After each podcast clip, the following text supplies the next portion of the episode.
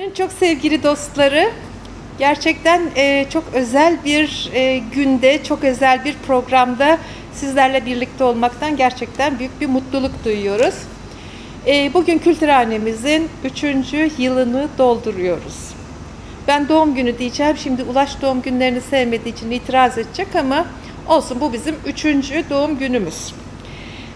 Bundan dolayı hem bir sevinç var içimizde, hem sanki yeni başlarmışçasına bir heyecan var. Ama güzel bir gün sonuçta. Şimdi Kültürhane 3 yıl önce kurduk. Hani bu bir hayal miydi? Hayır, bir hayal değildi tabii ki. Birazcık koşullar bizi bir Kültürhane çatısı altında buluşmaya itti. Onlara artık tekrar girmeyeceğim ama Kültürhane bizim için bir sorumluluktu. Neye karşı bir sorumluluk? Bizden önce yurt dışına giden arkadaşlarımızın bize emanet ettiği, daha sonra bizlerin de raflarda kalan kitaplarımıza karşı bir sorumluluğumuzdu. Onları atıl bırakmamak için bir kütüphane oluşturmak, okuyuculara, araştırıcılara ulaştırmak için bir kütüphane kurma sorumluluğumuz vardı. Kültürhane arkadaşlarımıza karşı bir sorumluluktu.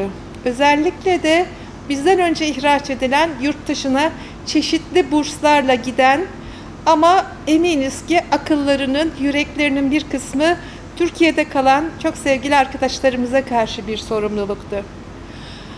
Akademisyenlere karşı bir sorumluluktu. Bunlar bir kısmı imza atmakla beraber hala üniversitelerde kalmış olan, bir kısmı imza atmayan ama bu süreci bizimle beraber yaşayan, Türkiye'nin daha insani, daha demokratik, daha barış ortamı içerisinde yaşamasını arzu eden bir sürü akademisyen vardı üniversitelerde.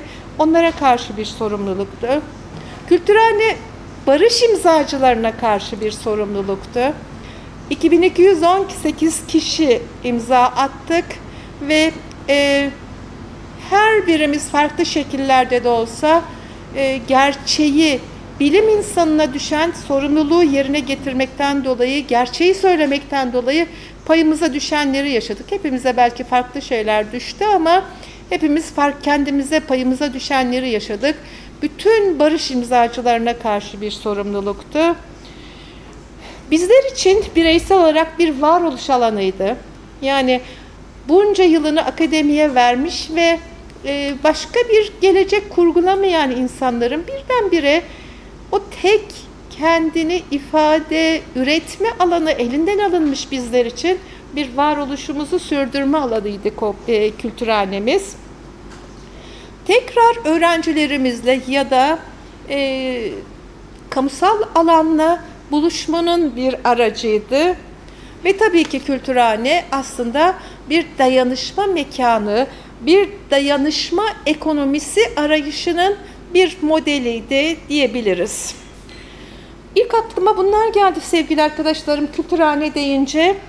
İsterseniz öncelikle buna ilişkin eklemek istediğiniz şeyler varsa Kültürhane'nin size ifade ettikleri anlamında, isterseniz onu ilave edin ama isterseniz şöyle ikili bir tur yapalım diyorum.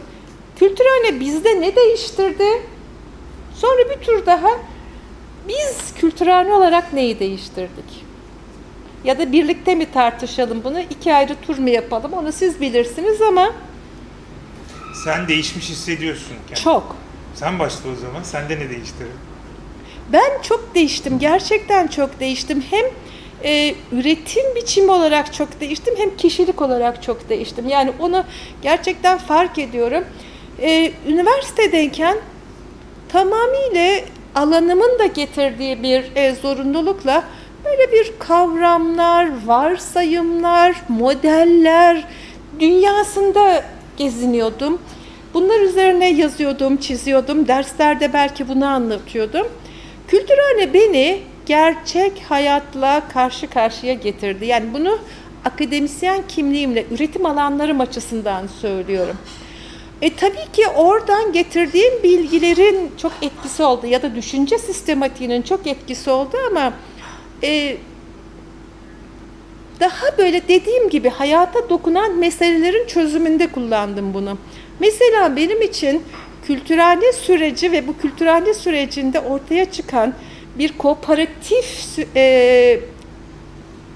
deneyimi diyeyim, beni efendim kimi zaman fiziki olarak tarımsal üretim yapan, işte kimi zaman bu finansmana dair bilgisini alıp işte kooperatifin ya da kültürhanenin günlük akışını sağlamak için bunu nasıl kullanacağıma evirtti, buna dönüştürdü. Yani biraz daha soyuttan somuta doğru bir geçiş yaptığımı söyleyebilirim bir bilimsel üretim açısından. Sonra ben bütün bir yılda 2 makale yazabilen bir insandım ve hani somutu o yüzden o hızı hiçbir zaman yakalayamazdım. Bana ihraçtan bu yana 24-25 tane küçük günlük hayatı açıklamaya çalışan makaleler yazdım. Mesela bu konuda daha hayata dokunan üretimlere yönelmenin bir biçimi de o oldu. Sonra şeyi gördüm. Ben ne kadar az şey bildiğimi gördüm. Yani ben işte işletme hocasıyım, finans hocasıyım. Bayağı bir şey biliyorum zannediyordum ama ne siyaset bilimine dair çok şey biliyormuşum, ne kentleşmeye dair, ne çevreye dair, ne sanata dair, ne sinemaya dair. Kültürhaneye geldiğimde herkesin bir evreni olduğunu, ona ilişkin büyük bir bilgi ve tecrübe birikimi olduğunu ve ben bunların hiçbirini bilmediğimi gördüm. Yani kültürhanede ben kimi zaman hoca oldum, kimi zaman da öğrenci oldum. Bundan çok büyük memnuniyet duydum. Kültürhanede çok bildiğimi zannettiğim, kültürhane ve onunla beraber kooperatif sürecinde çok bildiğimi zannettiğim kolektivite üzerine tekrar düşünmem ve ne kadar kolektif davranabildiğim konusunda kendime çok sorular sormam gereken bir süreç olduğunu gördüm. Daha bir sürü bir şey var. Tabii bu arada çok iyi kek, pasta ve limonata yapmayı öğrendim. Onu da göz ardı edemeyeceğim. Burada da ciddi bir sınıf atlaması yaşadım. Yani iyi bir pastacı, iyi bir limonatacı olduğumu düşünüyorum. Her ne kadar sen beğenmesen de Ulaş'cığım. Estağfurullah canım. Yani bunlar ilk aklıma gelenler. Eminim çok daha fazla şey değiştirdi aslında bende ama... Belki bende de işte Ayşegül'ün söylediklerine ek olarak değiştirdiği şeylerden bir tanesi şuydu aslında. Ben hep kendimi kampüsün içine hapsetmiştim. Hiç dışarı çıkmıyordum. Kampüsün içinden yaptığım şeylerin de sanki sadece kampüs, yani üniversitenin kendi içinde olabileceğini düşünüyordum. Ta ki 3 yıl önceye kadar bu kültürhaneye geldiğimde fark ettim ki aslında kampüste yapabildiklerimizi dışarıda da yapabiliyoruz ve üstelik daha özgür yapabiliyoruz. Çünkü sonuçta derslerde ne kadar olsa da temkinli konuşmalar, temkinli şeyler, kültürhanede biraz daha bizi bu konuşmadan ya da bu söylemlerden daha özgür kıldığı bir ortamı yarattı. O açıdan bende daha cesur olma ve daha özgür konuşma alanı da yarattı. O açıdan ben hep kültürhaneyi diye düşündüm. Tam da Ayşegül'ün dediği gibi. Hem öğrenen hem de öğreten bir mekan olması açısından belki de bizi burada var edip biraz daha büyüten bir şeye dönüştü. Onun için ben hep söylerim, arkadaşlara da söylerim sohbetlerinde. Ben kültürhaneden önce sanki asosyal bir adamdım. Kültürhaneyle birlikte aslında bir sosyallik başladı bende. Belki bu fazla mı bilmiyorum ama bu sosyallik... konuşabiliriz tabii belki de fazla. Bu sosyallik mesela beni kültürhanenin o çeperini hem benim çeperimin genişlemesine hem kültürhanenin çeperinin benim tarafımdan bir şekilde kabul edilmesine denedim olur. Onun için ben kültürhanenin bende değiştirdiği şeylerden en önemlisi bence her birimize özgürlük alanını daha geniş tutması. Ben ilk buraya geldiğimde Deniz Hoca ile bireysel sohbetlerimizde hep derdim. Ya kültürhaneye sanki bizim gibi mutsuz insanlar geliyor. Aslında mutsuz dediğim rahatsız insanlar geliyor ve dolayısıyla da burada rahat oluyorlar. Herhalde biz de böyle rahatsız gelip burada rahatlama halimiz kültürhaneyi biraz daha bizim açımızdan değerli kılıyor. Benim için de aslında bende değiştirdiği şeylerden belki en önemlisi bunlardı. Yani Ayşegül Hoca'nın söylediklerine ek olarak. Ben devam edeyim mi? Yani birkaç şey var aslında. Biz burada çok ekolojik bir alan yarattık gibi geliyor bana. Bu ekolojiyi çevreci anlamda değil. Yani birazcık daha bileşenlerle daha temas halinde, birazcık daha onlarla birlikte var olabileceğimiz bir mekan, daha doğrusu bir feza yarattık. Bunu medya kültür kendisi... Yeni metaforun başladığı, bostan bitti, feza başlıyor. Yok, kamusal alanı konuşuyorduk biz medya kültür kentin yaptığımız bir sempozyumunda. O zaman sevgili Esra aslında space kelimesinin İngilizce'de hem uzay hem de mekan anlamına geldiğini ve aslında fezanın, kamusal fezanın bir fiziksel mekandan ötesini işaret ettiği için daha anlamlı olduğunu söylemişti. Yani burası da evet, burası işte bir burası kafesi, sahnesi olan, kütüphanesi olan, stüdyosu, terası, mutfağı olan bir yer ama erişimi çok daha uzun, geniş yani. İnternet üzerinden veya duygusal olarak etkileşimleri çok daha geniş. O yüzden bir feza olabilir. Ama esas belki de metafor, şimdi yeni bir süreçte biraz o yine ekoloji, mesela permakültürden gelen kenar etkisi diye bir, permakültürde kenar sınır etkisi diye bir tabir var. Ben ilk sevgili Güneş'inden duymuştum bunu. Bu şu anlama geliyor. Yani iki alanın arasında, mesela bir bahçe ile bir orman arasındaki, bir tarla ile bir orman arasındaki alan çok daha bereketli oluyor. Çünkü o zaman hem ormandan bir şeyler geliyor, hem bahçeden gidiyor. Dolayısıyla böyle bir karşılaşma ve yeni hibrit oluşumlar ortaya çıkıyor. Dolayısıyla biz galiba o steril kampüsten çıkınca bu tür karşılaşmalara maruz kaldık. Ve o bizde ister istemez değişiklikler yarattı. Ama bizim varlığımızda bu ekosistemde başka şeyler yarattı. Yani şu işte olduğumuz alan bile, yani burada bir tek biz vardık. Yani şu marketten, fiziki olarak marketten sonra biz vardık. İşte sen pazarında, kadın üretici pazarı, Canan geldi. Araya şimdi yeni bir şey kuruldu. Arkaya bir şey kuruldu. Böyle bir burası... Kadın üretici pazarının kurulmasının hiç tesadüf olduğunu düşünmüyorum. Yani oradaki canım, bizim yaptığımız festivallerle şey yapıldı. Birazcık ilham kaynağı oldu. Dolayısıyla hani birazcık bu dönüşüm bizi daha açık ve sınıra getirdi. Karşılaşmaları geliştirdi ve biz yani nasıl değişti? Görgümüz arttı. Hani evet. Görgü şey anlamında görgü değil, daha terbiyeli olduk. Hayat ama tecrübesi, evet, yani bilgisi. Tabii. Gerçekten hiç karşılaşmayacağımız insanlar, olaylar, sorunlarla karşılaştık. Yani hepsini hepsinden kolay atlatamadık, çözemedik her şeyi. Öyle bir iddiamız da yok. Çünkü hep dediğimiz gibi Efendimiz acemilik yani. Acemiliği alıp başımızı üstüne koyduk. Dolayısıyla hani daha görgülü, daha hibrit işte bir hale dönüştü. Kültürhane o nedenle hep böyle hinterlandı olan, yani ileriye ve geriye ilişkisi, bağlantısı olan bir mekan gibi algılıyordum. Dolayısıyla dediğin gibi tam da aslında geriden bir şey alıp ileriye bir şey veren ama her iki taraftan da beslenip beslenen bir ilişki biçimi. O interlandının ne kadar geniş olduğuyla ilişkilidir ya mekan, evet, dediğimiz şeyin. Dolayısıyla Kültürhane'nin gerçekten sadece böyle bir fiziki mekandan ziyade tam da işte YouTube üzerinden dünyanın dört bir tarafında dinleniliyor ve görülüyor olması, ne bileyim işte birilerine erişiliyor olması o interlandın ne kadar geniş olduğunu da bize gösteriyor. Ve bu üstelik sadece siyaset bilimi ya da sadece ekonomi ya da sadece İletişim üzerinden değil, diğer tüm şeyler üzerinden. Hayat alanları, üzerinden, bütün evet, hayat alanları üstünden açıdan, gidiyor. Evet, ben mesela ekolojiyle ilgili bu kadar bilgi bilmiyordum. Ne bileyim Kültürhane'ye gelirken ama... Neredeyse boka işi kompost yapacaksınız. Vallahi oraya yaklaştık, hepimiz yaklaştık oraya. Dolayısıyla 2 saat 10 dakika, 10 dakikalık bir boka işi videosundan sonra dedim ki ben artık bundan sonra boka işici olurum. Evet. Onun için evet, Kültürhane'nin öyle bir şeyi var. Yani her şey söylenmiyor. Ay sende ne değişti? Şimdi biraz da kendimizden konuşuyoruz. Yani, işte yeni deneyimlere daha açık hale geldik sanki. Biraz öyle bir şey hissediyorum ben. Daha kentten daha farklı insanlarla, daha farklı çevrelerle bir araya gelme imkanı ortaya çıktı Kültürhane ile beraber.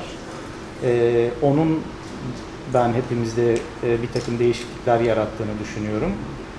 İşte yani sizlerin de söylediği gibi çok kampüs içindeyken bu kadar fazla şey olamıyordu. Yani bu kadar farklı insanlarla temasımız, bu kadar farklı çevrelerle temasımız ne kadar dışarıya açık olsak bile bir yere kadar olabiliyordu. Ama şimdi yani işte öyle veya böyle ticari bir şey var, bir işletme var, bir kafe var, işte bir kütüphanesi olan bir mekan var.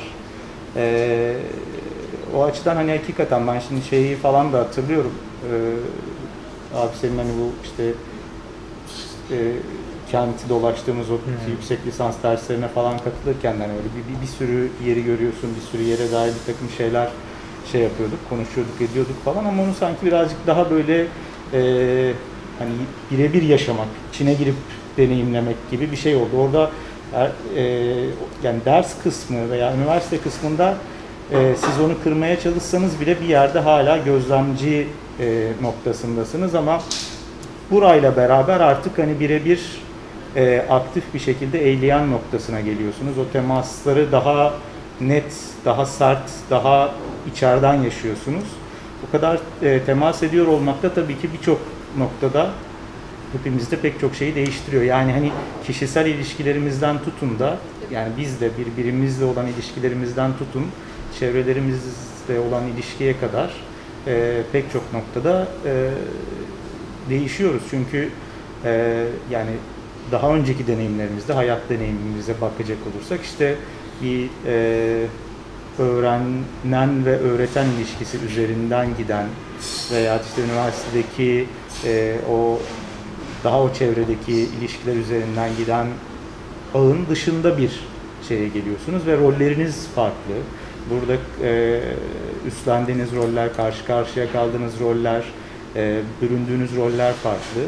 Onların hepsini deneyimlemek bence şey, yani ben kendi adıma söylüyorum, gerçekten kazanç. Evet, yani birçok şeyde zorlanıyoruz belki. Zorlanmaya da devam ediyoruz. Bu zaten hayat, yani hani hakikaten böyle bir şey.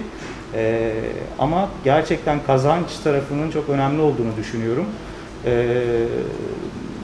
Yani şeyi dönüp bakacak olursam, yani günün birinde ne olur ne biter üzerine ne konuşuruz bilemiyorum ama dönüp baktığımda gerçekten kendi adıma çok önemli kazanım olarak göreceğim şeylerden bir tanesi bu, öyle bir deneyimi yaşamış olmak olacak. Çünkü yani şeyi ben hep söylerdim, öyle işte biraz farklı bir taraftan belki gideceğim ama işte ortaokul, liseyi ailesinin yanında okuyan bir çocuğun işte üniversiteye mutlaka uzakta, büyük bir kentte gitmesi önemlidir. Hani onun kişiliğinin, karakterinin gelişmesi açısından önemlidir diye düşünürdüm. Sonrasında işte bir yurt dışına çıkma deneyiminin, orada belirli şekilde yaşama deneyiminin, farklı kültürlerle temas etme deneyiminin, onun kişiliğinin, karakterinin gelişmesinde, oturmasında, biraz o kabuğunu oluşturmasında, sertleşmesinde önemli olacağını düşünürdüm. Şimdi bunun da mesela kendi adıma dönüp baktığımda böyle bir deneyimin de bende buna yakın, buna benzer etkiler yarattığını düşünüyorum. O açıdan da gerçekten hani kazanım kısmı veya değiştiren, dönüştüren noktalar üzerinden bunları şey yapabilirim gibi geliyor. İlk aklıma gelenler bunlar. Tabii pek çok şey var ama hani... Şimdi biz Kültürhane'yi kurarken bir arkadaşımız daha vardı. Ona da buradan bir selam gönderelim. Sevgili Nalan'a. Aramıza feminist aktivistimiz olarak katılmıştı. Ama bir süre sonra yollarımızı ayırdık. Ona buradan bir selam gönderelim. Biz Kültürhane'yi kurarken yurt dışında olan Bediz'imiz böyle aramıza katıldı. Şu an kişisel bir sebeple burada değil ama o da fiilen bir ortağımız. Mersin'de değil yani. Mersin'de değil, evet evet. Fiilen ortağımız. Ona da buradan bir selam gönderelim. Sevgili Veli hocamız her zaman bir Kültürhane ortağı, bir Kültürhane paydaşı gibi aramızda. Zaten etrafımıza baktığımızda onun birbirinden güzel tablolarını görüyoruz. Kayıtlı sohbetleri var. Sevgili Veli hocamız da bizim fiilen ortağımız sayılır, gönüldaşımız. Hepsini tek tek saymayacağım ama bu üç arkadaşımızı özellikle bir anıp teşekkürlerimizi ve sevgilerimizi yollayalım istedik. Şimdi ben 25 yılını akademide geçirmiş biriydim ama ne kadar az akademiden arkadaşım varmış, ne kadar az dostum varmış. Kültürhane sayesinde Türkiye'nin, hatta yurt dışından gelen birbirinden güzel arkadaşlarımız, dostlarımız oldu. Onların birikimlerini dinledik, daha sonra da beşeri kısmında sohbetlerine katılma şansımız oldu. Herhalde kazançlardan biri bu. Kendi adıma siz konuşurken düşündüm. Sonra artık hiçbir şeyden korkmaz olduk. Ya biz yani ne bileyim ben akademideyken diyorduk ya en fazla atarlar. İşte attılar ve onunla da başa çıkıyoruz. Ya onun için her şey diyorum ya, geri döndüğümde artık kaybedecek. Gerçekten yani biz burada şu an bir korku sınırını aşma duygusunu yaşıyoruz sanki. Atıldık, yan yanayız, el eleyiz, bir şekilde idare ediyoruz. Sonra şeyi gördük, ben ondan da çok mutluyum. Hani öyle hoca adımızın yanında bilmem neler yazıyordu ama biz bunu bir yük gibi taşımıyormuşuz meğer. İşte üniversiteden çıktık, Ayşegül olmak bana, tek başına Ayşegül olmak hiç de ağır gelmedi. Ulaş olmak, Metin olmak, işte Deniz olmak, yani o bir kabuk gibi bizi sarıp sarmalayan akademik unvanlarımız ve hani onun getirdiği böyle tırnak içindeki saygın kişi falan filan şeyini kaybetmiş olmak, kaybetmedik o ayrı bir konu da, kullanmaktan vazgeçtik diyelim. Hani hiç de bana ağır gelmedi. Ben bunun da çok büyük bir kazanım olduğunu düşünüyorum. Yani kendimizi çek ettik, profesör olduk ya da çok mutlu oluyor insan, çok üretken oluyor yani. O da güzel bir şey. Şimdi ikinci tura geçmeden ben Gönül'ü davet edeceğim çünkü çalışanlarımızdan bugün 2 arkadaşımız var, 3 arkadaşımız var. İkisi konuşmak istemedi. Sadece Gönül'e de bir kültürhane bileşeninin parçası olarak birkaç cümleyle kendinde ne değiştirdi, kültürhane ne ifade ediyor söylersen çok mutlu olacağız. Sonra kısaca belki biz neyi değiştirdiği de konuşur. Kapatırız belki bugünü ya da kapatmayız. Canlı yayın yaparız. Sabah kadar. Kültürhane bende ne değiştirdi? Hiçbir şey değiştirmedi. Zaten harikaydım. Ben buraya kattım bence bir şeyler diye düşünüyorum. Yok yani. Evet, kültürhane... Son dediğim sende henüz yani şey güzel oldu aslında bir yandan. Tabii çok hoş olmayan bir şekilde hocalarla burası kurulmuş olsa da güzel şeylere vesile olduğunu düşünüyorum. Buraya gelip tanışmış olmak, burada çalışıyor olmak, tekini böreğini pastasını yapıp sohbetlerine dahil olmak güzel bir duygu açıkçası. Bir de akşam yemeklerine dahil olabilsem. Evet, henüz akşam yemeklerine dahil olamadım ama önceden burada da oturmuyordum. Henüz orada oturmuyor olabilirim. Niye sen programcı değil misin arkadaş? Şu an burada oturuyorum. Hocalar farkında değiller. Çünkü niye? Akademidelerdi. Halkla iç içe olmayı bilmiyorlardı ve çok saf, temiz duygulara sahipler. Aslında ben yavaş yavaş burayı ele geçirmeye başlıyorum. İleride belki seneye, belki bir sonraki seneye tek başıma burada kültürhane ne kattı, ben kültürhaneye ne kattım? Bunu anlatabilirim. Tabii kendimi çok övdüm ama işte hangi öğrenci hocalarının yanında böyle dostane muhabbet edebilir? Kültürhane bunu sağladı diyebilirim. Çok güzel insanlarla tanıştım. Sevip sevmediğim tabii ki de insanlar oldu ama sevdiğim insanlar çoğunlukta. Ki hayatta sevdiğimiz insanlar bu kadar çoğunlukta oluyor mu sanmıyorum. Burada olunca çoğunlukta oluyor. Ben teşekkür ederim burayı kurduğunuz için, bizimle çalıştığınız için. Ve bize bir şeyler kattığımız için de tabii. Biz de onlarca seçenek arasından bizi seçip bizimle çalışmayı tercih ettiğin için sana teşekkür ederim. Evet, seçeneklerim çok değildi ama evet, Mersin'de kalmamın en büyük gerekçelerinden biri kültürhanede çalışıyor olmak. Bunu da söyleyebilirim. Çok teşekkür ederim. Size teşekkür ederiz. Şimdi tersten gelelim mi? Biz neyi değiştirdik? Yani kültürhanenin yarattığı etki ne olduğu konusunda ya da nasıl istiyorsak, sıraya gerek yok. Biz neyi değiştirdik de aslında hani demin başta şeyi söylemiştim ya, Deniz Hoca ile biz bireysel sohbetlerde şey diyordum, kültürhaneye hep mutsuz insanlar bir araya geliyor. Ama bunlar buraya gelip bu mutsuzluklarını gidermeye çalışıyorlar. Belki biz aslında o mutsuz olan insanların bir şekilde buradan mutlu ayrılmasını da sağlamış olduk. O açıdan bir değiştirme oldu bence. İkincisi tam da senin dediğin gibi, gerçi bizim yani bu imzacıların büyük çoğunluğunun böyle bir şeyi yoktu ama egosu ve şeyi, bu titirlerin çok da anlamlı olmadığını biz zaten okuldayken de biliyorduk. Ama burada onun ne diyelim işte arkadaşlarımıza da ya da etrafımıza da yansıttığımızı ve yaşattığımızı düşünüyorum. Yani insanlar gelip ya Profesör Ayşegül'den ziyade Ayşegül'le görüşmeye ya da Ayşegül'le. Limonatası diye. Ha, ama o şakaydı ya da o bir başka bir şeydi. Dolayısıyla insanların... O halkla ilişkilerdi canım ama. Evet.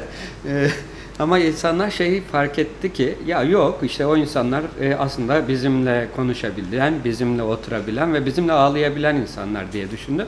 Belki biz insanlarda bunu da değiştirdik aslında. Yani daha önce bize biraz, böyle biraz lan bunların burnu büyüktür ya da işte Kaf Dağları'ndadır şeyini aslında bu kültürhane olarak ve biz bunu kırmaya çalıştık. İnsanlar bize öyle çok da tamam hoca diyorlar ama başka bir hitap şekli olmadığı için. Normalde Ulaş da diyebilirler, Metin de diyebilirler, Ayşegül de diyebilirler. Böyle bir değişimi gerçekleştirdiğimizi düşünüyorum. İkincisi dedim ya yapılan etkinlikleri düşününce, yapılan programları düşününce aslında Kültürhane'ye düzenli takip eden birinin bir sürü şeyi öğrenebileceği bir noktaya getirdik. Yani bir insan hiç okula tabii gitmek başka bir şey ama hiç başka bir şey yapmadan da Kültürhane'yi düzenli olarak takip etse bir sürü öğrenebileceği altyapısını da oluşturduk. O açıdan biz de aslında bilmeden ya da bilerek bu değişimi hızlandırmış olduk. İnsanlar bence bundan zaten Kültürhane'ye gelmekten ve kültürhaneli olmaktan mutlu oluyorlar. Benim diyebileceğim bu kadar arkadaşlar. Yani biz aslında bir şeyi değiştirme iddiasıyla yola çıkmadık veya tabii. Öyle bir bir şeyi değiştirmiş olmanın şeyiyle de hareket etmiyoruz. Biz aslında ya da değiştirmeye çalışıyoruz. Biz değişmemeye direndik aslında. Şöyle şu anlamda değişmemeye direndik. Hani biz duruşumuzdan, işimizden geri adım atmamak için burayı açtık. Biz hani bu şeye kapılmamak için açtık biraz. Bunun biçimini değiştirdik sadece yapıp ettiğimiz. Yani bu kentin hemşerisi olmanın, o bilginin üreticisi ve taşıyıcısı olmanın biçimlerini yeni biçimler değiştirdik. Ama tabii böyle biz yaptığımız iş hakkında böyle konuşunca bunu çok yani idealize etmek de değil. Elimizden bu geliyordu ve hani çok eksik, çok zorlanarak yaptık birçok şeyi. Hala da çok zorlanıyoruz. Özellikle bu şartlar altında. Böyle bir bu 3 yıl bir şampiyonluk sevinciyle değil de bir mücadeleyle ve bir devamlı bir etaptan etaba koştuğumuz bir uzun koşu gibi. Yani işte mutsuzluk ben öyle bakmıyorum ya. Hani burayı böyle mutsuz insanlar veya mutlu insanlar gibi böyle bir şey. Ya işte benim mesela ilk şeyim oydu. Yani ben bir şeyleri eşeleyen bir şeyler yapmaya çalışıyoruz yani. Her zaman herkesi memnun etmiyor. Bir sürü insana de eleştirisini alıyor. Yani burun kıvırıyorlar, küçük görüyorlar. Yeteri kadar öyle ya da böyle bulmuyorlar. Ama elimizden gelen bu. Ve hani bambaşka yerde benzer çabalar başka biçimlerde devam ediyor. Dolayısıyla hani neyi değiştirdik sorusunu biz en büyük başarımız kendimizi değiştirmek oldu herhalde. Dahası da bunun hani daha fazla yan etkileri varsa ne mutlu ya da hani eğer bunlar olmuyorsa. Hayır mesela ben 23 yıl boyunca üniversitedeydim. Herkes şöyle derdi. Ya bu üniversite o kadar elitist, o kadar şey ki kampüsün tel duvarlarına kendini hapsetmiş. Kentle hiç ilişkisi yok. Kentle ilişkisi olmayan bir üniversite ne kadar gider gibi böyle bir sürü eleştiri yapardı insanlar bana. Ben de ya o zaman bu kadar şeyde değildim. Ya tamam da halka da inmeyelim işte şöyle yapmayalım derken birden bu son 3 yıldır aslında üniversitenin ya da hocaların kentle ne kadar ilişkili olabileceğini, kentteki insanlara ne kadar dokunabileceğini de gördüm. O açıdan belki bizim de hem değişirken hem de değiştirdiğimiz şeyler oldu. Yani kimse mesela bana şey diyemeyecek. Üniversitelerin kentle kopukluğu var diyemeyecek. Çünkü diyeceğim ki alın işte 3 yıldır biz tam da içindeyiz. Kentin tam göbeğindeyiz, ortasındayız yani. Her işi yapabiliyoruz. Ama üniversite olarak yapmıyoruz. Tabii. Hayır. Ama işte hocalar olarak. Üniversitenin kopukluğu değil aslında. Tabii. Üniversite ne yapacak zaten? Hayır yok bunu olarak dışarıda da yapabileceğimizi gösterdik o anlamda işte yani. Bilgi emekçisi olmakla ilgili. Evet. Bilgi. Ben bunu özellikle şunun için sordum. Biz şimdi içindeyken bir sürü şeyi çok normalleştiriyoruz. Ama dışarıdan başka tür bir algı var. Mesela benim çok eski, ilk gençlik dönemi arkadaşlarım bizim dergiyi yeni fark etmişler. Mesela dergi başlı başına bir yaratıcılık örneği. O da ayrı bir şey. Emeği geçen arkadaşları kutluyorum, genç arkadaşları. Dediler ki, efendim? Senin de hepimizin emeği var. Tabii. Şimdi mesela dediler ki onlar, Ne kadar yaratıcı bir şey. Neden bunu bizlere daha çok duyurmuyorsunuz? Yani şunu demek istiyorum. Yani biz neyi değiştirdik derken aslında biz nasıl kendimizi iyi hissetmek için başka oluşumlara, başka mekanlara, başka dayanışma ortamlarına bakıyorsak bize de bakan bir arkadaşlar grubumuz, dostlar grubumuz var. O anlamda belki hani onlara kendimizce biz bunu böyle gördüğümüz için yaptık, yapalım şunu dediğin gibi, bunu değiştirelim değil ama biz dedik ki biz büyük siyaset yapmayacağız. Yani hiçbir zaman hayatımızda, belki ilk gençliklerde değil ama üniversitedeyken de öyle büyük siyasetlerin, büyük köşeli şeylerin arkasında olmadık ama bilhassa Kültürhane'de dedik ki biz Kültürhane'de siyaset yapacağız.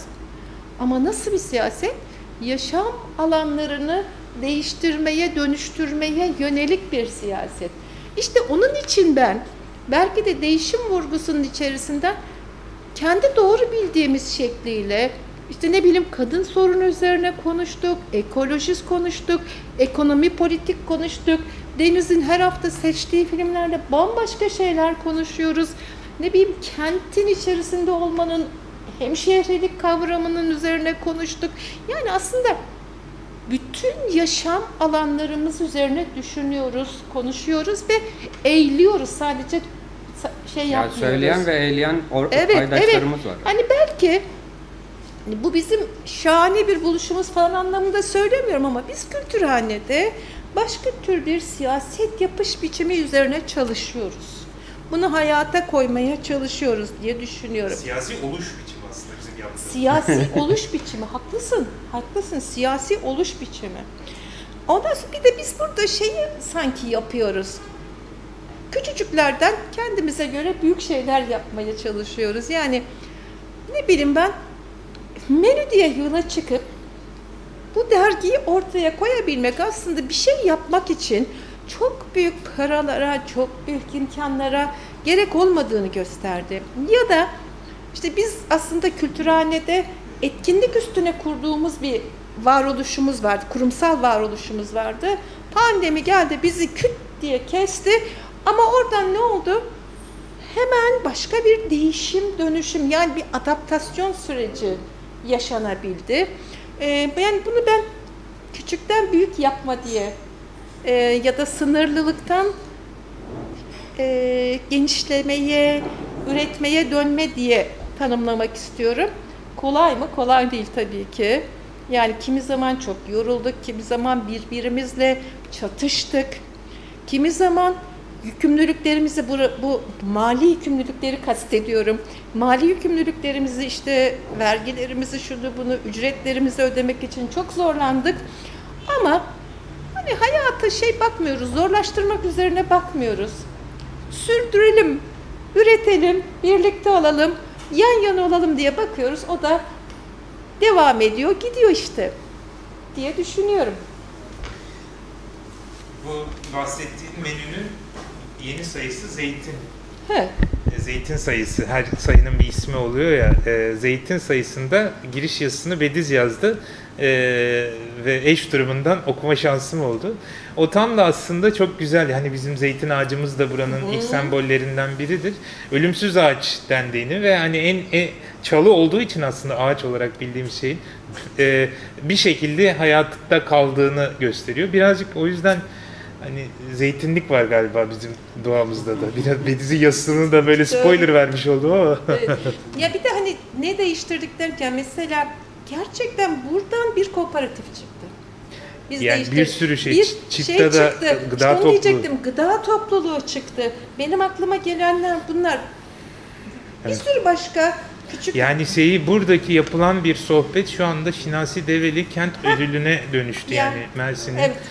Kent ödülüne. İşte Mersin'in ilk yürüyüş haritasını yaptık. Çok fazla yani işte semt pazarında festival yaptık. Yani bir festivalin illaki çok şık salonlarda, işte çok iyi giyimli insanlar arasında büyük bilet paraları ödenerek yapılamayacağını gösterdik. Değil mi? Orada hem bir taraftan yedik hem bir taraftan Hollanda Senfoni Orkestrası'nı mı, konservatuarını mı, en iyi sanatçılarını izledik. Ondan sonra bir taraftan halay çektik, öbür taraftan çok sesli koroyu dinledik. Yani belki de hayatında hiç çok sesli koro dinlemeyen bir sürü insanı orada köfte ekmek yerken. Yani hayır, bir de pazarı düşünsene. Ha yani pazar değil mi? Pazar polifonik koruyor. Bunları kastetmiştim, evet. Neleri değiştirdikten. Evet. Ama tabii yani bu bahsettiğin gibi bu biz hani hep konuşuyoruz, bu 4 kişi, 5 kişi, 6 kişiden ibaret değil, çok geniş bir aslında topluluğun desteği, dayanışması, katkılarıyla oluyor. Hem yani bahsettiğimiz dergi, yayınlar, etkinlikler, çok fazla ortağımız oldu. Yani bu süreçlerde aktivitelere destek olan, faaliyetler düzenleyen, aynı zamanda bu sürecin maddi kısmına da çok önemli destekler aldık ve almaya da devam ediyoruz. Onların da hani zaten biz galiba böyle biz dediğin gibi çok içindeyiz ve herkes biliyor zannediyoruz. Bir böyle onun da bir şeyini verebilir miyim acaba? Hani bunu konuşabilir miyiz? Nasıl konuşuruz, destek olunabileceğini? Mesela pandemide evet, kendiliğinden hesap numaramızı alıp ben Kültürhane açık olsaydı ben de oraya gitseydim zaten bu ay bu kadar harcardım deyip o parayı getirip hesabımıza yatıran, bunu kendi kendine düşünen dostlarımız var. Yani ne denir ki daha? Evet, onu biraz kurumsallaştırdık. Şimdi Alasiya Kart diye bir kartla böyle desteği sunmak isteyecek dostlarımıza. Alasiye'yi kimse anlamayacak. Alasiya veresiyenin tersini yaptık. Yani normalde alıp sonradan ödediğinizi biz tersine çevirip verip sonradan alacağınız bir sistem kurduk. Alasiya kartlarımız var. Onlardan peşin olarak alıp sonrasında yolunuz düştüğünde karşılığını alabiliyorsunuz hediyesiyle beraber. Bunun benzer bir şeyi Geleceğe Öde İş Bankası'nın geleceğeöde.com sitesinde de bir küçük şube açtık. Aynı şeyi oradan şimdiden ödemesini yapıp daha sonrasında gelip burada birbirinden lezzetli. Tabii onu da bahsedelim istersen. Hani geldiğimiz noktada epey yol kat ettik. Şöyle aslında baştan biraz kaçındık bundan. Dedik ki Kültürhane hiçbir zaman mutfağıyla, evet, yiyeceğiyle, içeceğiyle öne çıkmayacak. Burası bir kültür mekanı, burası bir kooperatif. Ama pandemiyi düşünmemiştik. Evet, burası bir kütüphane. Durmadan kooperatif diyorum bu. Kütüphane diyorduk ama evet haklısın. Ve belki de şu, bu da öğrenilenin bir parçası. Hani bunun kötü bir şey olmadığını da herhalde öğrendik. Yani güzel kek yapmanın da güzel bir şey olduğunu, yani en az evet, etkinlik yapmak kadar kıymetli bir şey olduğunu belki de öğrendik. Biraz da dediğin gibi pandemi koşulları. Şimdi gerçekten çeşitlerimizi arttırdık bir. Ondan sonra niş bir alan olan düşük kalorili ve sağlıklı yiyeceklere doğru bir kayış yaptık. Ve bunun da ötesinde artık bir gün önceden söylenmesi halinde bir gün sonraya size doğum günü pastasından tutun, glutensiz keke, glutensiz keklere, elmalı kurabiyeden, evet, peynirli poğaçaya. Evet, çok değişik şeyler ikram edebiliyoruz. Bundan da çok büyük, bu noktaya gelmiş olmaktan da memnuniyet duyuyoruz. Kahvelerimiz çeşitlendi. Onu da isterseniz. Baristamız. Estağfurullah. Yani ben tabii baştan itibaren böyle bir kahve savunucusu olduğum için o yüzden ben hani orada biraz daha şeyim. Ama şu anda mesela güzel bir kahve makinamız var ve hakikaten güzel kahveler yapabiliyoruz. O yüzden bütün böyle dostları yani için gelmek güzel bir şey tabii ki. Yani Kültürhane'nin evet kente kattığı şeylerden bir tanesi, bence en önemlilerinden bir tanesi hatta. Çok farklı alanlarda çok güzel etkinliklerin yapılıyor olması. Ama işte o etkinlikler bazen şöyle bir şey oluyor. Şimdi buraya geliniyor, insanlar bakıyorlar mesela 50 kişi var. Aa, acayip güzel iş yapıyor bu mekan üzerinden değerlendiriliyor. Ama hani biz hiç şunu zaten baştan itibaren kendi aramızda ilk uzlaştığımız, ilk konuştuğumuz şeylerden bir tanesi. Biz zaten bu etkinlikleri yapabildiğimiz ölçüde ücretsiz yapmaya çalışacaktık ve 3 senelik zaman dilimi içinde de bunu bu şekilde hala sürdürmeye çalışıyoruz elimizden geldiğince. Ama işte burada yüz yüze canlı olarak yaptığımız etkinlikler veya işte online olarak yapılan etkinlikler mümkün olan herkesin katılımına açık, gelmek isteyen, bir şekilde izlemek isteyen herkesin katılımına açık bir şekilde gerçekleşmeye devam ediyor. Ama işte yani takdir edersiniz ki buranın da çok çeşitli harcamaları, çok çeşitli bir şekilde ihtiyaçları var. Bunların karşılanması da tabii ki daha çok işte kafede bir takım şeylerin yenilmesi, içilmesi üzerinden şey yapılıyor. Biz evet belki hani kafe kısmını bu 3 senelik zaman diliminde çok fazla ortaya şey yapmamış olabiliriz. Çok ön plana çıkartmamış olabiliriz. Ama güzel bir kafemiz var.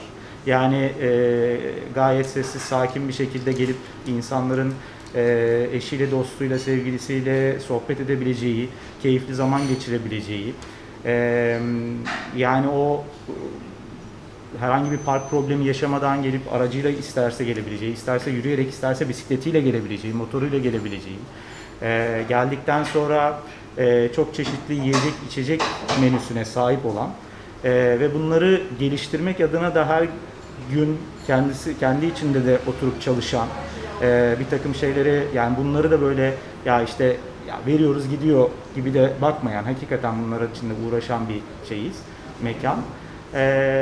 O açıdan yani burası sadece etkinlik mekanı değil, aynı zamanda güzel de bir kafe. O açıdan da pek çok kişiyi, Mersin'den pek çok kişiyi, henüz keşfetmemiş olanları özellikle bekliyoruz tabii ki yani. Yani bence hani şu ana kadar kente kazandırdıklarımız kısmını konuşurken de yani evet işte bir kültür alanında, kültürel sanatsal alanda önemli bir mekan kazandı tabii ki. Ama ben hani kafe anlamında da fena olmayan bir mekan olduğumuzu düşünüyorum yani, ve onun da bir kazanç olarak düşünülmesi gerektiğini söylüyorum. Bir oturup rahat bir nefes alabilecekleri ve çok da rahatsız olmayacakları bir alan olması açısından da yani herkes bence öyle bir ille de şey değil, kafeyi de böyle de yani kütüphaneden ziyade kafeyi böyle değerlendirebiliriz. Yani sevdiklerimizi, arkadaşlarımızı alışmaya getirdiğimizde bu da çok rahat ve çok daha huzurlu bir şekilde sohbet geliştirebileceğimizi de bence söylemek gerekiyor. Kültürhane deyince kültür merkezi gibi algılandı, evet. Daha ziyade hani etkinliğe gidilir sonra çıkılır yani diye. Telefon eden arkadaşlar şey diyor, kültürhane mi? Evet buyurun diyorum, şimdilik böyle. Diyor ki orası kütüphane değil mi diyor. Ben de yani kütüphane sayılır diyorum. İşte diyor. Sayılır ne? Hayır ama kütüphane deyince şimdi İlhalk Kütüphanesi gibi ya da tamam hıkmık diyor ki işte internete ilk yazdığımızda orası çıkıyor diyor. O zaman ben mecburen oturup açıklamak zorunda kalıyorum. Evet bizim bir kütüphanemiz var. Hem de az buz kütüphane işte, değil 10.000'e yakın şey olan. Ama biz aynı zamanda bir kafemiz de var. İşte dedikten sonra ancak öyle şey oluyor, değerlendiriliyor. Yoksa herkes ilk bakışta burası bir kütüphane gibi algılıyor. O zaman da halk kütüphanesi ya da benzer özel bir kütüphane gibi tanımlanıyor. Onu belki işte. Onlara itirazım yok benim. Mesela, yok tabii. Çünkü hakikaten Mersin'de pek çok alanda bence en geniş kaynağın bizde olduğunu düşünüyorum. Yani buna Mersin içindeki çeşitli üniversiteler de dahil olmak üzere bunu söyleyebilirim. Ama hani bence çok işlevli bir yer.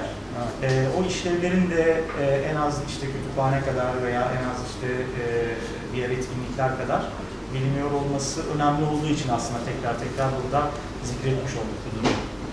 Kütüphane deyince ben hüzünle de olsa Mehmet Fatih Traş'ımızı da anmak istiyorum.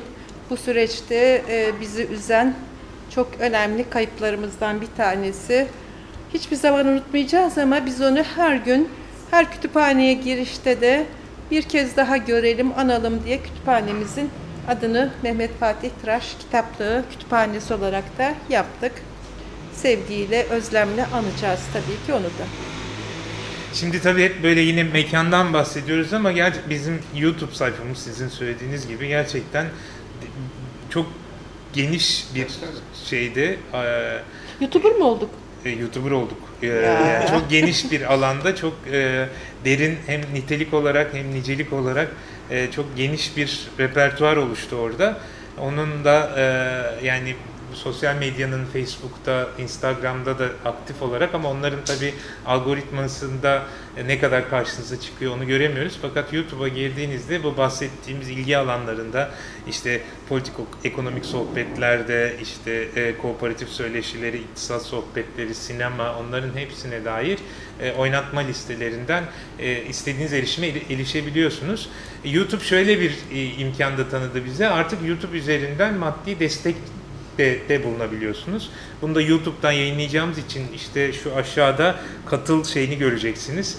Oraya eğer topluluğa, yani abone olmak değil, belli bir, buna biz çorbada tuz dedik ama işte doktorlar biraz kızıyorlar kolesterol yapıyor diye. Kendi gönlünüzden koptuğu oranda katkı vererek, ayda 10 liradan ayda 250 liraya kadar giden oranlarda katkı vererek bu sürecin sürmesine aslında katkı veriyorsunuz. Biz çünkü bu işlerden pay alıyor değiliz. Yani bir şirketiz, limited şirketiz ama evet, kar amacı gütmeyen evet, şirket kavramını da katmış olduk literatüre. Yani o da bir katkı. Evet, onun biz katmadık da biz de onun örneklerinden biri olduk diyelim. Ya da bir başka özellikle Patreon hesabımız var. Onu da şu yukarıya koyalım. Patreon'dan da yine kredi kartı üzerinden patronumuz olabiliyorsunuz. Tek patronumuz var Ayşegül, ama siz Patreon'umuz olabilirsiniz. Yine belli meblağlarda oradan ayrıntılara ulaşabileceğiniz gibi. Kütüphane demişken, biz kütüphanede belli bir aidat sistemi yaptığımızda bize bayağı İşte kıraathane olmuş orası, kapitalist olmuş diyorlar. Hani biz burada ev sahibi de aslında hocamız olduğu için afişe etmemeye çalışıyoruz ama kayda değer bir kira ödediğimizi söyleyelim sadece. O kirayı çıkarmak için bile işte o kültür merkezi yanılgısı, sanki arkamızda böyle bir belediye varmış, bir fon varmış, bir varlık ya da bir kamu kurumu varmış gibi bir algı olabiliyor. Ne yazık ki buranın sürdürülebilmesi lazım ve belli bir düzeyde sürdürülebilmesi lazım. Öyle ki aslında bizim bu aralar aldığımız en büyük tepkilerden biri, üniversiteye hazırlanan arkadaşlarımızı ağırlayamıyor olmamız. Bunu denedik biz. Fakat o kadar büyük bir ilgi ve izdiham oldu ki biz altından kalkamadık. Yani reşit olmayan arkadaşların sorumluluğunu almak, onların davranışlarından dolayı böyle bir şeye, dershane yöneticiliğine rolünü oynamak zorunda kalmayı kendimize, yani yapamadığımız için, bunu beceremediğimiz için ona engel olmak ve üniversiteden sonraki öğrencileri ağırlamak gibi bir tercihte bulunduk. Ama yine paralı olmasına yönelik eleştirilere karşı burada parası olmadığı için kimseyi şu ana kadar geri çevirdiğimizi hatırlamıyorum ben. Yani biz zaten bunu yapacak insanlar değiliz. Kaldı ki ama bir sürü dostumuz askıda üyelik bırakıyorlar. Kendileri zorluk içinde olan öğrencilerin faydalanması için burada bizim epey aylık askıda kartımız, askıda aboneliğimiz var. Arzu ederseniz siz de öyle bir destekte de bulunabilirsiniz. İhtiyaç olan da gelip kullanabilir tabii ki. İsterseniz son söze mi geçelim?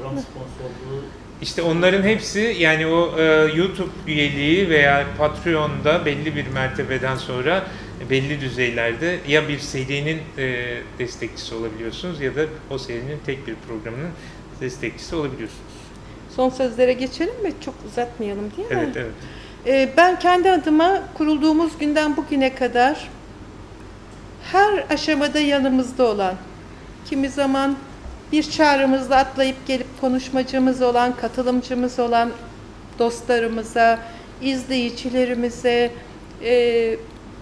maddi manevi her zaman bizimle birlikte olduğunu hissettiren dostlarımıza, tabii şimdi isimlerini saymayacağım çünkü heyecandan karıştırıyorum bazen, yurt dışındaki bütün arkadaşlarımıza teşekkür etmek istiyorum. Kültürhane'ye uzun yıllar mı dilemek gerekir, dilememek mi gerekir, ona da bir türlü karar veremiyorum ama sanıyorum hayatımızda daha bir süre daha olacağız. Olmak için elimizden geleni yapacağız. Kültürhane hepimiziz aslında. Kültürhane bir kesim değil, insanlar değil. Kültürhane hepimiziz. Hepimiz birlikte olmaya devam edelim. Bu beni hayata karşı çok güçlü kılıyor. Kendi adıma teşekkür ediyorum. Ben de kendi adıma herkese ve her şeye teşekkür ediyorum. Teşekkür ediyorum ben de. Ortaya. Peki o zaman Kültürhane'nin diğer etkinliklerinde görüşmek, buluşmak dileğiyle hepinize sevgiler, saygılar. Hoşça kalın.